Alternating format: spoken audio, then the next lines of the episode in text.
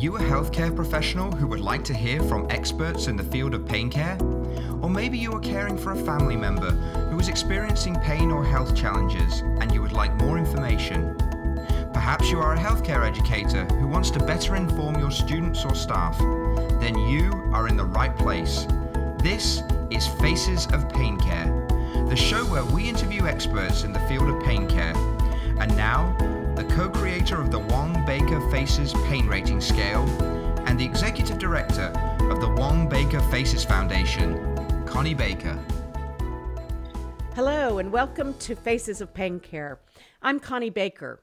Several months ago, I learned about services available to rural communities that really caught my interest, and I wanted to learn more.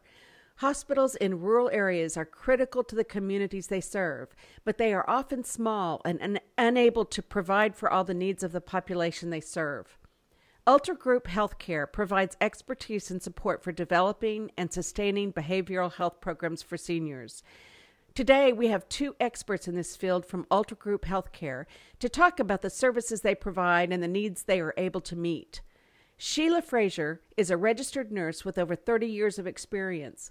In her role as Director of Performance Improvement, Sheila develops and revises policies and procedures, as well as assisting new program development and improving existing programs. Wendy Riggs is also a registered nurse with a Master's of Science in Nursing, focusing on nursing administration. She has a board certification in psychiatric and mental health nursing.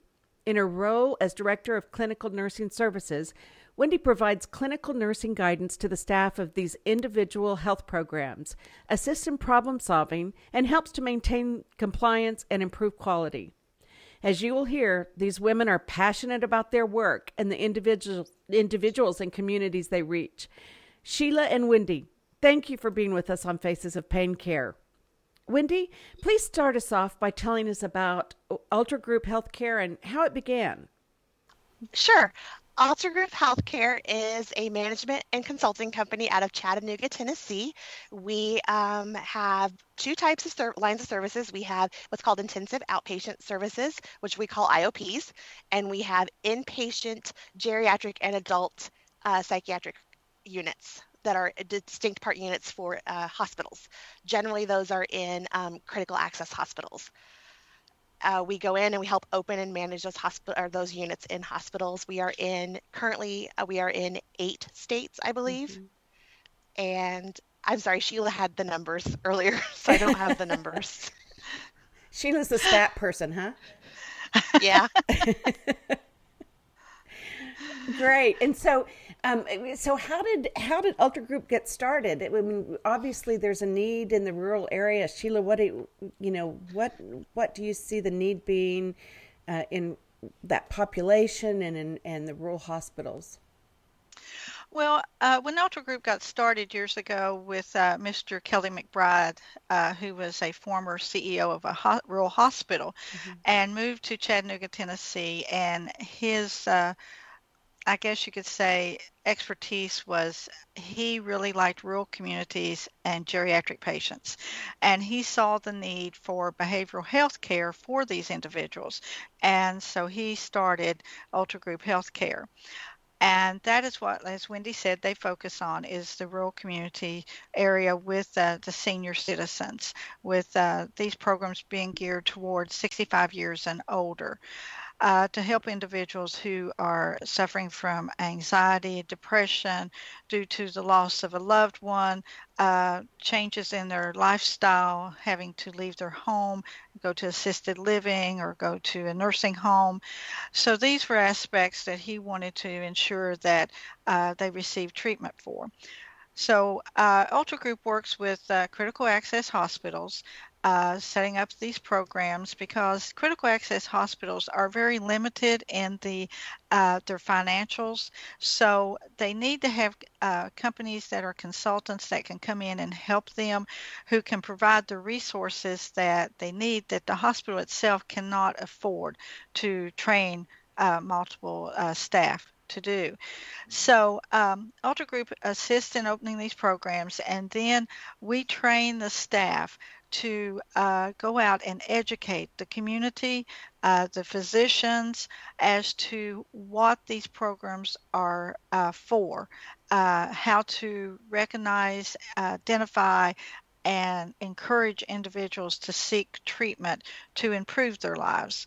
Uh, it's not that you know they've been diagnosed with this illness that they cannot get care for. It's as Wendy put earlier, they've hit a bump in the road or they've hit a fork in the road, and they've got to decide which way to go.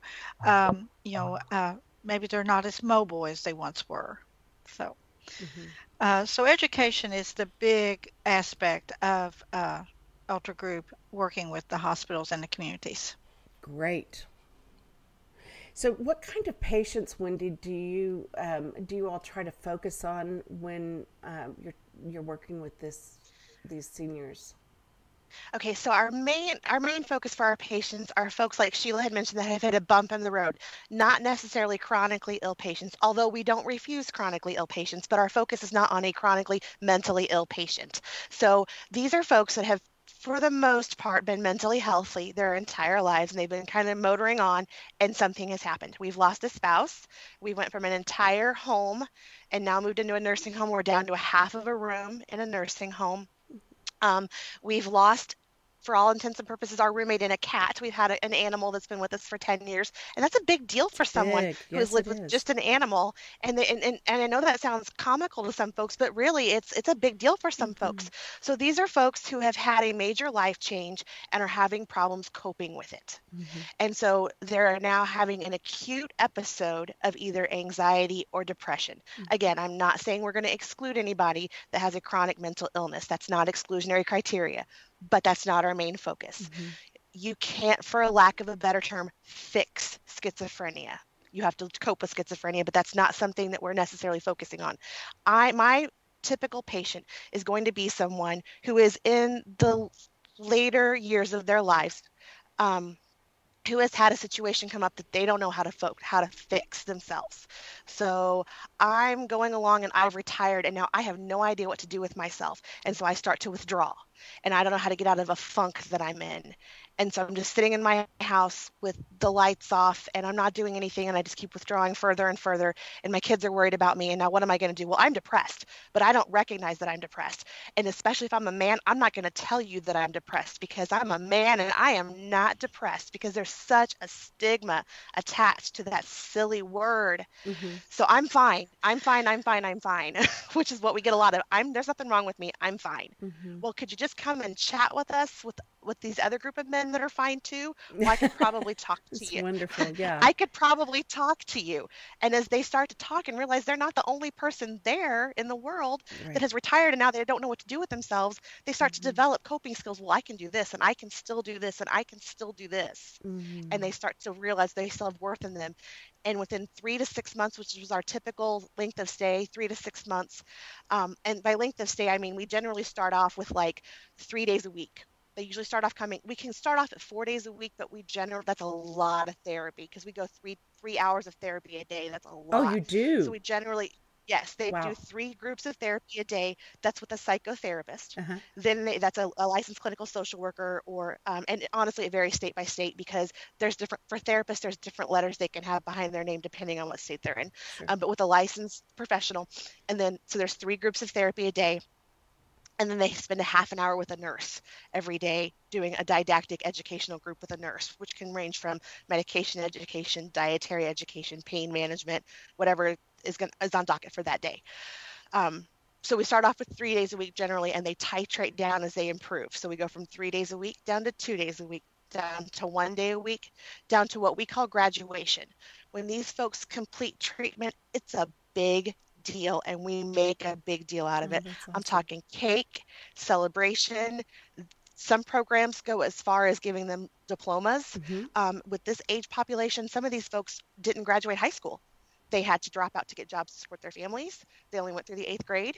So this may be the only graduation they've had. And so we make a big deal out of it. Oh. And to see their faces light up when they get that diploma is just worth the price of admission yeah, so many times great, over. Wendy. I love so, hearing um, that. so we that's what we do so they, they titrate down to to graduation and they go out into the world hopefully with better coping skills than when they came to see us. Oh, that's super. Well, I think just having that support and and other people in the community and just knowing that you're not alone is does probably a whole lot. What are you going to say, Sheila? Well, I just wanted to add also is it doesn't end with their graduation. We do what we call aftercare. And so the program staff contact that patient for every month for a year after they graduate wow. to ensure that they are not having issues, something new has not occurred. Uh, they may have fallen, fractured a hip, or had a heart attack, mm-hmm. and so they may need a little boost. So they can we can bring them back into the program and get them over that, and then send them back out. We just don't drop them after graduation. Oh, that's wonderful.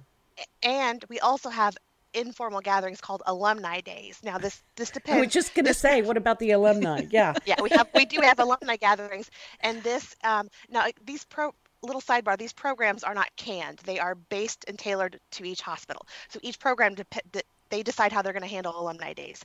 Some programs do it monthly, some do it quarterly, some do it annually. But what an alumni day is, it's like a class reunion. Anyone that has successfully completed treatment is allowed to come back. Now it's on usually on a non-treatment day or after treatment has completed for that day so that current patients are not there so there's no HIPAA violation. But they're invited back. Um, some programs just do cookies and coffee. I know of a program that has barbecues. They do them quarterly because of the expense, but they have like hot dogs and hamburgers and and potato chips and everybody gets together and it's oh my gosh i haven't seen you since the last time. How are you? Well i'm great. Well how are your grandkids doing? Um, and so there's still that support group there and some of these folks make lifelong friends and they continue to see each other outside of the programs. Fabulous. Oh that's that's i love that. So sheila talk to me a little bit about what's it like going into a new um, community for you all how do you go about educating the people? You've we've mentioned that there's a bit of a stigma around behavioral health at times. Um, maybe you know, especially in the rural areas. How do how do you get around that and and and get the real buy-in from the community? Well, first of all, uh, when the programs start up, uh, you know, we go through the interview process uh, to make sure we assist the hospital in interviewing the staff, and we want to help them choose the right staff that we know are going to be uh, a team to mm-hmm. work with these individuals. And once that's in place and they're trained, then uh, we help them do marketing. Uh, we do radio ads for their program. We uh, educate them on uh, about going out to uh, uh, the Kiwanis Club or to uh, all the, the hospital board meetings to meet all the physicians. The psychiatrist uh, comes on board and goes to the board meetings and will meet the uh, all the other uh, physicians so that they can have a rapport built there so that when he calls them about a, a something about their patient, they know who they're talking to. It's not a total stranger. Um, also, they will uh, have take pizzas to physician offices and uh, do like a, a 30 minute presentation to all the physician staff in their office. Uh, they do community events. They go to senior citizens. They may have a booth at the fair, county fair, uh, to educate people on uh, behavioral health issues, mm-hmm. Uh, to do away with the stigma. Mm-hmm. Um, church functionings, uh, just numerous opportunities within the community that of events going on that they can participate in. Uh, I know of one program that attends uh, their local county has what they call an RECC, which is a rural electric, and they have a big event every year in June uh, with entertainment. So they make sure that they have a table there where they can do blood pressures, where they can talk to patients, uh, give them information about medication, hand out uh, medication information, uh, information about uh, behavioral health. Um, and so they do a lot. They go to the hospitals and they uh, you know teach the uh, program or the hospital staff about behavioral health even though that there are nurses and there are doctors we have a tendency to get in a rut of the department that we're in. X-ray focuses on X-ray, lab on lab, you know, down the hall, just the way it mm-hmm. goes, you know, ICU, surgery. So there's times that we need to bring them all together and focus on everything. So a lot of our little rural hospitals now have what they call little mini health fairs inside their hospitals where the departments give presentations on what they do and then they figure out how that all the others can fit in and help each other. Mm. And so these programs attend these and uh, you know educate them on the behavioral health, what they have to offer for the geriatrics, and how that decreases admissions, how that decreases ER visits. You know, uh, we're here, we're working with you on their medications. You know, so it decreases doctor visits. So they become part of the team. Yeah, that's uh, yeah team building. It sounds like you're really drawing everybody together so that they can work as a, a unit and collaborate. That's fabulous. Yes. Yes, and Connie, I would I would like to also add that we start from the very beginning with this, as well as the program names. We really think and talk to our hospitals about the names. We tend to shy away from anything that says behavioral health mm-hmm. or psychiatric services because of the stigma. Mm-hmm. We tend to focus on senior instead of geriatric. So a lot of our programs are things such as senior life solutions. So it doesn't sound as scary. Um, and that's a, a, pretty typical one. A lot of our programs choose senior. We have a list of names they can choose from as examples. They don't absolutely don't have to use those. But one of our more creative hospitals chose Self, S E L F, and it's seniors enjoying life fully. Oh, so that's the name of their that. program is mm-hmm. Self, and, and all their brochures say seniors enjoying life fully. So it makes mm-hmm. it less uh, scary for their seniors. It just so we start off from day one with the name of the program, trying to make this less intimidating and to lessen the stigma so that it's more acceptable mm-hmm. for these folks to come in. Mm-hmm. So it sounds and one like of the other things. Oh, oh go I'm ahead. Sorry. Well, I was one just going to say, things... Sheila. Hold on, just sec, um, a minute. What I I'm so impressed because. Um, you know, in smaller hospitals, you just can't have experts in everything. And so you all are able to bring your expertise in, but you're you're not saying you have to do it my way. You're really encouraging them. You're giving them the tools that they need to be able to create the program that'll work in their community. Absolutely, because if they exactly if they mm. don't own it, it's not going to work. Right. I can't come in and tell them how to do it. They have to invest in it. Right. I will support them in every way I can, but if they don't own it, it's not going to work. Yeah it's their community and they know it. Uh, that's one of the reasons we also encourage them to have a big grand opening and invite the whole community to come in and see the space. This we also encourage each of our programs to make the space very friendly, very uh, light colors, very uh, up to date, uh, nothing dreary, nothing you know like an institution. Mm-hmm. It's very relaxing, lots of windows, sunshine. We really promote that. And as Wendy said on the names, some of them have been very creative. I mean, we have tranquility, we have focus, we have you know just different names out there to and it goes for each community and the individuals that are hired to be in that the staff mm-hmm. they are part of that community Mm-hmm. And so we want them to work with their community and make it theirs. Right. Oh, that's fantastic. So, how are families incorporated into the programs with seniors? Are, are they involved in, in what way? Yes, we encourage the patients' families to uh, come there when we first bring them in mm-hmm. to meet with us, to walk through the unit, to see uh, how it is set up and how it functions. Uh, we do family sessions, we do individual sessions, group sessions.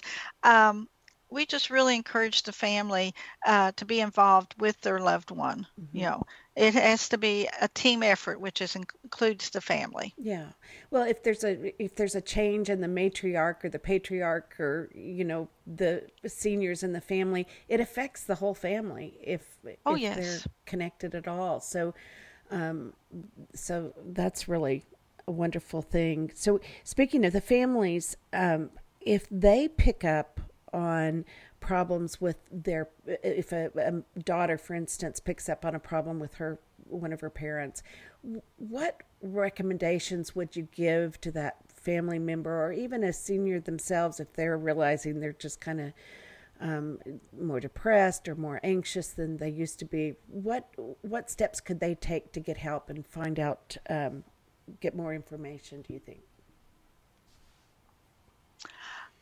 We uh well, I guess the best way to answer that would be is that we tell them, um, okay, you've presented to us, or uh, have they come to us? Is that what you're saying, or no? If if I'm sitting at home and I'm concerned about my oh. mom, oh. what's my next step? What you know, what what is my next step step if I'm in a rural community? Um, you know, one thing I can do is get on the internet and see what's out there.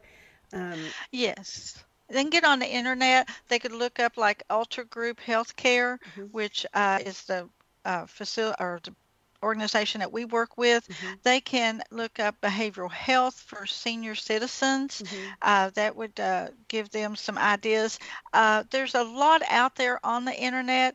Uh, they could look in their uh, state, start with their state organizations. Uh, you know, put in you know behavioral health for senior citizens in say Oklahoma, Illinois, Kentucky, uh, Indiana. Um, and then that would give them a whole list that they could uh, research. Mm-hmm. Um, community wide, you know, they can look in their telephone book. Uh, I know a lot of people still have I have cell phones, but There's a lot a of our seniors still have book? phone books.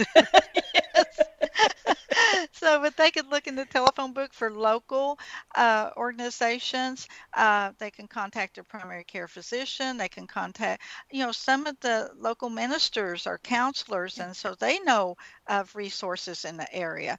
So there's uh, multiple th- uh, individuals that they could contact to begin with mm-hmm. you know but uh, my first suggestion would be if i was a daughter is and i started noticing these i would probably start with my mother's physician mm-hmm. And say this is what i'm noticing you know where can we take her or is there anything that we can do to help her mm-hmm. and start there mm-hmm. good and it may take going through a few different people or checking into different organizations before you get get exactly what you need. Exactly, exactly. And there are because, other organizations like you in different areas of the of the um, the United States, I suppose. Yes, yes. Mm-hmm. There's, uh, I mean, because it has been identified, and so there is a great need. So there's organizations who are stepping up and uh, providing the services that's needed for our seniors, and to go back to what you said, you may have to go through several steps. It depends on how your parent or loved one is receptive to, you know, they have to sort of be more accepting. Mm-hmm. And at first, as Wendy mentioned earlier, especially like our males, they are like, I'm not depressed. You know, mm-hmm. there's nothing with me. You know, even though that they may have lost their spouse or, as Wendy said, a pet, you know, I know, for example, of an individual lost her husband. She immediately got a dog. So she went through the coping of her husband's death pretty good. But she totally fell apart 10 years later when her dog died. Oh. I mean, oh. totally fell apart. And she had taken off her grief and put it into the dog. Mm-hmm. And that's how she coped. But then when the dog passed away, mm. and she, mm. she made the comment, she said, I grieved more for my dog than I did my husband mm-hmm. because you know it's it was just her coping skill so until they reach that point and you try to seek help for them you know you just you're just going to have to go through different alternatives different uh, resources until you find the right fit. Mm-hmm. great. So wendy tell me um, what other things would you like to talk about with this program? Particular stories perhaps that that you've seen that really made a difference in people's lives well, I started with these programs as a program nurse. So I mm-hmm. was boots on the ground. So uh-huh. my very first experience was this was as an actual nurse in one of these programs. And one of my very first patients was a retired nurse herself. And mm-hmm. sometimes nurses are the worst patients.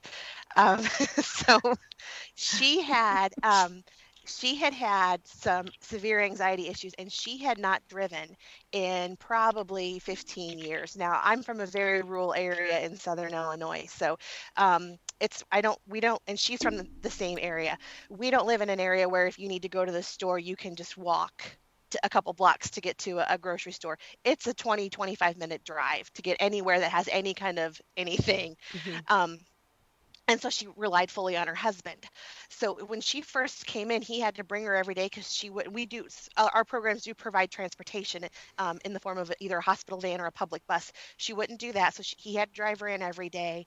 Uh, he had to take her to the hairdresser. He had to take her to the store. And she was very withdrawn. Um, she would crochet during our sessions. So she would pay attention fully and mm-hmm. respond when asked questions but she wouldn't even look up. She looked down the entire time crocheting.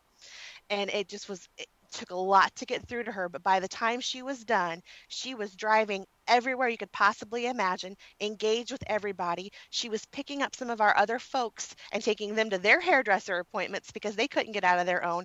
Um, I ran into her in, in, our local Walmart a couple months after she had graduated. And I will say, I never acknowledge my patients outside of group, and I've told them this from jump. I'll never acknowledge them first. I always smile, mm-hmm. but it with the confidentiality. She walked right up to me in the middle of Walmart, gave me a big old hug. Oh my God, I haven't seen you in forever. The most outgoing person you could possibly imagine. And I see her still. Now, that would have been five years ago because it was when we very first opened that program. To this day, she is still out and running around. And she has told me multiple times, You saved my life. Ah, that's a fabulous story, Wendy. Thank you for sharing that. And and that reminds me of something we talked about earlier, Sheila. You had mentioned that um, one, you all have these graduation um, days, and and that's a big deal for most of the programs, but it doesn't stop there. No, after they graduate, uh, we stay in contact with that patient once a month for a year after their graduation date to ensure that they've not had any issues that have come up that has uh, set them back any, uh, whether it be surgery, whether it be a, a death in the family, uh, or you know, uh, they're, maybe they're not independent anymore. Um, we stay in contact with them, and then we can bring them back into the program if the need is there, and help them get over that hump and get back out to where they were. That's great. So, and it seems like that in the part of this in the process of being in these programs that they are learning about lots of different resources that they could call on if they need them um, afterwards. In addition, Wendy, you talked about um, how people get together in these groups and they really there's a camaraderie that they realize that they're not alone. Tell me a little Absolutely. more about that.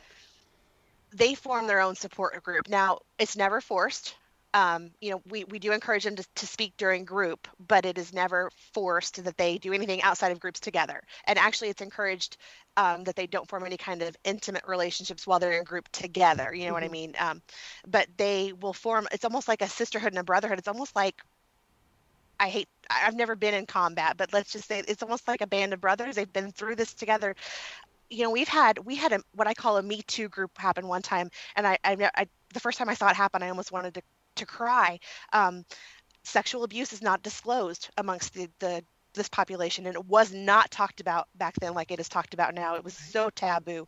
Um, we had a, a, a, group of females one day uh, just it happened that way. It wasn't planned. We just happened to have no males in, in the group that day. Mm-hmm. and um, one it didn't start out as a sexual abuse group. It just happened to come up and that's how this usually happens. Mm-hmm. it happened to come up one particular female happened to mention that she was abused by her father. And three other females in that group it was me too me too me too. Oh. and by the end of the i'm going to cry thinking about it. By the end of the group it was just they and they bonded so strongly. They thought they were the only one each one of them thought they were the only one in the room that that had happened to. And to find out there were four females in the room that that had all happened to they just and they you could just they something magical happened in the room that day and those four females bonded and that was it. And they just became the fastest of friends. And I know a couple of them lived in the same area, and they still go out and have lunch together every so often. So it just it just happens. Mm-hmm. They they lean on each other. They become each other's friends. And some of these folks didn't have any. You know, some of these folks were down to their friends are dead. You know, they may be the last sure. of the, their group, sure. and they don't know they don't know where to go. Uh, you know, if their if if a woman and her husband have always socialized together and he's gone passed away or divorced because sometimes divorce happens late in life and now she has no idea where to go to make new friends that can be a big bump in the road for them. And so they come into these groups and they and they form friendships and that's how they get back out into life. Mm. one thing i would like to add also is uh, the groups are fantastic and you know things will they like she said they will uh, mesh there and become uh, even more together but in our programs, we encourage that they eat meals together. They have their meal, noon meal together, and the staff eats with them. Yes. And it is amazing what comes out during the meal. they're relaxed, they're eating, they're laughing, they're talking, and things start coming out during the conversation sure. that may have never come out in a group session. Sure. And so the therapist is there, the nurse is there, so they pick up on this and they know to carry on, you know, carry it through with the treatment. So that is a very big positive. And then a lot of our uh, individuals may not have food at home. So, mm-hmm. you know, we ensure they have snacks, we ensure that they get a noon meal. And mm, I just lost your sound, Sheila. I... Um, hold on just a minute. Wendy, are you there? I am. Can you still okay. hear me? Yeah, I can still hear you. I don't know what happened to Sheila. Okay. Can you hear me? Yes. Oh. okay. There you are. I don't. Okay. Who, who knows? Who knows? so, okay, let's. We'll we'll just we'll just edit that out. But um, but you were just talking about the um, the importance of having the food, the meals together, and and and that's where I mean having meals together is so important. That's that's for families too. I mean, that's where we we kind of let down with families, friends, and and relax a little bit, and we were able to talk. And what what I hear you saying is that in those settings, it may give uh, an opportunity for new things to explore to help help the patients further. Exactly. and you know, and as I was saying also is that some of them may not have extra food at home. So that provides them with that meal that day and then if they have leftovers or extra snacks they send home with them so they'll have something for supper that night. Um, they also when the patients are admitted you know they we do evaluations and we do assessments uh, all uh, the professionals the psychiatrist the therapist and the nurse. And you know these are opportunities where you can identify if they're malnourished uh, you know and then get dietary consults for them so or if they need physical therapy um, so there's you know opportunities there to just make sure that this in, these individuals are getting the full scope of care that they need. Well I, i'm just so impressed by all of this. I'm excited about what you're doing. It must be meaningful work for you to be able to be having such an impact in these rural communities. What so wendy what does it do or sheila go ahead. What does it do for you to oh. be able to be in that role I love it. I love geriatrics. I love the senior population. Uh, I learn something from them every time I interact with them. Uh, I just feel that it's a wonderful service, and to be a part of that service to provide to them uh, is just the goal that I have as a nurse. Mm-hmm. Beautiful. How about you, Wendy? Pretty to piggyback off what Sheila said, it, the geriatric population has my heart. Um, when I very first started as a nurse, I was in med surg, um, and so I took care of a, a broad range of, of, patient population. And I just I just gravitated towards the the elderly. I just felt that they appreciated nurses more. Um, I just felt like they they I hate to say this, they, they almost deserved more.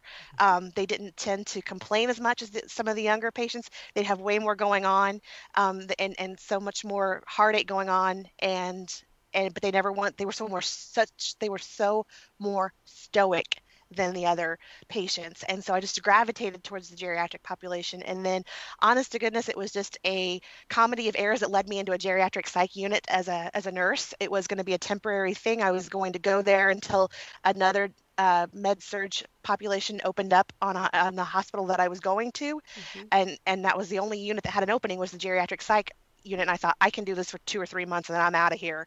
and the very first day I was there, because th- this was an inpatient unit, not an IOP, but the very first day I was there, um, there was a window that looked into the nurse's station and this little old lady knocked on the window and i turned my head and looked at her and she licked the window and i just busted out laughing and i thought this is it this is where I need to be. And I just, I just, it was, was I don't know, it was like, it was, it was like, this is where I need to be. And I walked up to her and I just started talking to her and I just thought, these are my people. Like, um, not necessarily window lickers, but yeah. they just, they, just, their stories. Like I have taken care. I took care, I took care of a lady one time on the inpatient unit that was one of the very first female Marines ever in the United States when the Marines first started letting females in there. Wow. I have taken care. There, there was a uh, factory in the town that I grew up in that made cereal, um, and he invented a cereal and it was on the store shelves in the 1950s for nationwide for years. And I thought you just don't get these stories when you're taking care of the younger folks. Right. And so I just gravitate towards the geriatrics. And you know, Wendy, not everybody gets a story when they're taking care of the geriatric people either. So it takes it takes people who are paying attention, and uh, everybody mm-hmm. has a story. It's important to know that when we're taking care of people, so that we can really. Tr- you know honor who they are as a person but treat the whole person and I'm, I'm really glad you mentioned that, Connie, because when I'm talking to folks, even in the IOP, and like I said, we do, we do have inpatient units at Ultra Group managers too, and, and inpatient is where I started, so I tend to go out and train the inpatient nurses. I want them to look past the behaviors these patients are currently having, because the behaviors they're currently having are not those patients, and they patients. do not define those patients. That's right. So if that patient is yelling and screaming and throwing things, even if they're at the late stages of dementia, that's not that person. Mm-hmm. That person is somebody's mother, brother, sister, mm-hmm. dad. They served their country. They ran a factory. They did. That's not that person. And that's right. what I strive to teach these brand new nurses coming in is that's a behavior, not that person. And it's so not personal. No, yes, we have. thank you. That is one of my big soapboxes. I teach a phrase called Q-tip Q-tip is quit taking it personally. Oh, good. you need to have that run through your head when they mm-hmm. smack you. Q-tip, Q-tip, Q-tip. Mm-hmm. Quit taking it personally. They, are not doing it to you. Every day. Every day, we all need to be doing Q-tip. Mm-hmm. We need to be doing Q-tip. That's, That's, right. For sure. Now, now we haven't talked about dementia. Um, you just mentioned um, dementia. You you're focused more on anxiety and um, depression, maybe in the people that you're working with, but sometimes that is a precursor to dementia. Is that an experience that you've had or Yes, and in our outpatient units and our IOP units, we can take folks that are in the beginning stages of dementia. Mm-hmm. So as long as they can remember from group to group and day to day, dementia is not a precluding factor. That does not mean that they cannot come in. Um, when they hit the late later stages of dementia, when they because we're not senior daycare, and that's sometimes some of our programs fight that notion when they first open. We're not respite, mm-hmm. and we're not daycare. Okay. Um, so because some of our physicians think oh good this is so because we're open from generally 8 to 1.30ish and so some people think oh they can just drop mom and dad off here for a few hours and get some respite. Um, but they have to be able to engage in programming and remember tip not verbatim but the typical concepts from group to group and day to day. So, in the very beginning stages of dementia, when you still have enough cognition to realize that you're beginning to lose your faculties and you're beginning to lose your memory, it's a very depressing time and anxious. I mean, you you still absolutely you still know enough to know you're losing it, mm-hmm. um, and so we can help with that.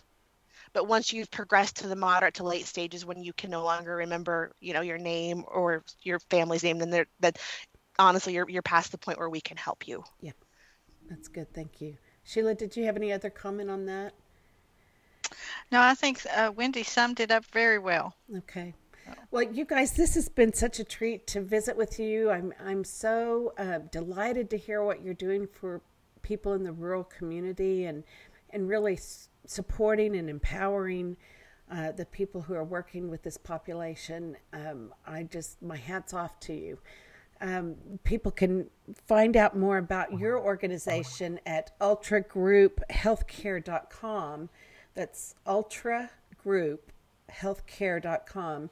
And um, we'll also put on the episode page the uh, emails for both of you so that people can yes. contact you if, if uh, absolutely uh, they have any questions. Um, and so basically, that's it. Any any final comments? We just appreciate you letting us do this, and oh, appreciate you for all that you do in your organization. Well, thank you. It's been my pleasure. Listeners, we would love to hear from you. Please visit our website at wongbakerfaces.org or email us at wongbakerfaces at gmail.com. Thank you for joining us today, and thank you for making a positive difference in someone's life. This has been another great episode of Faces of Pain Care. Thank you for listening. Don't forget to subscribe on iTunes so you don't miss any of the new episodes. And be sure you check our previous shows for more information that will keep you informed and inspired.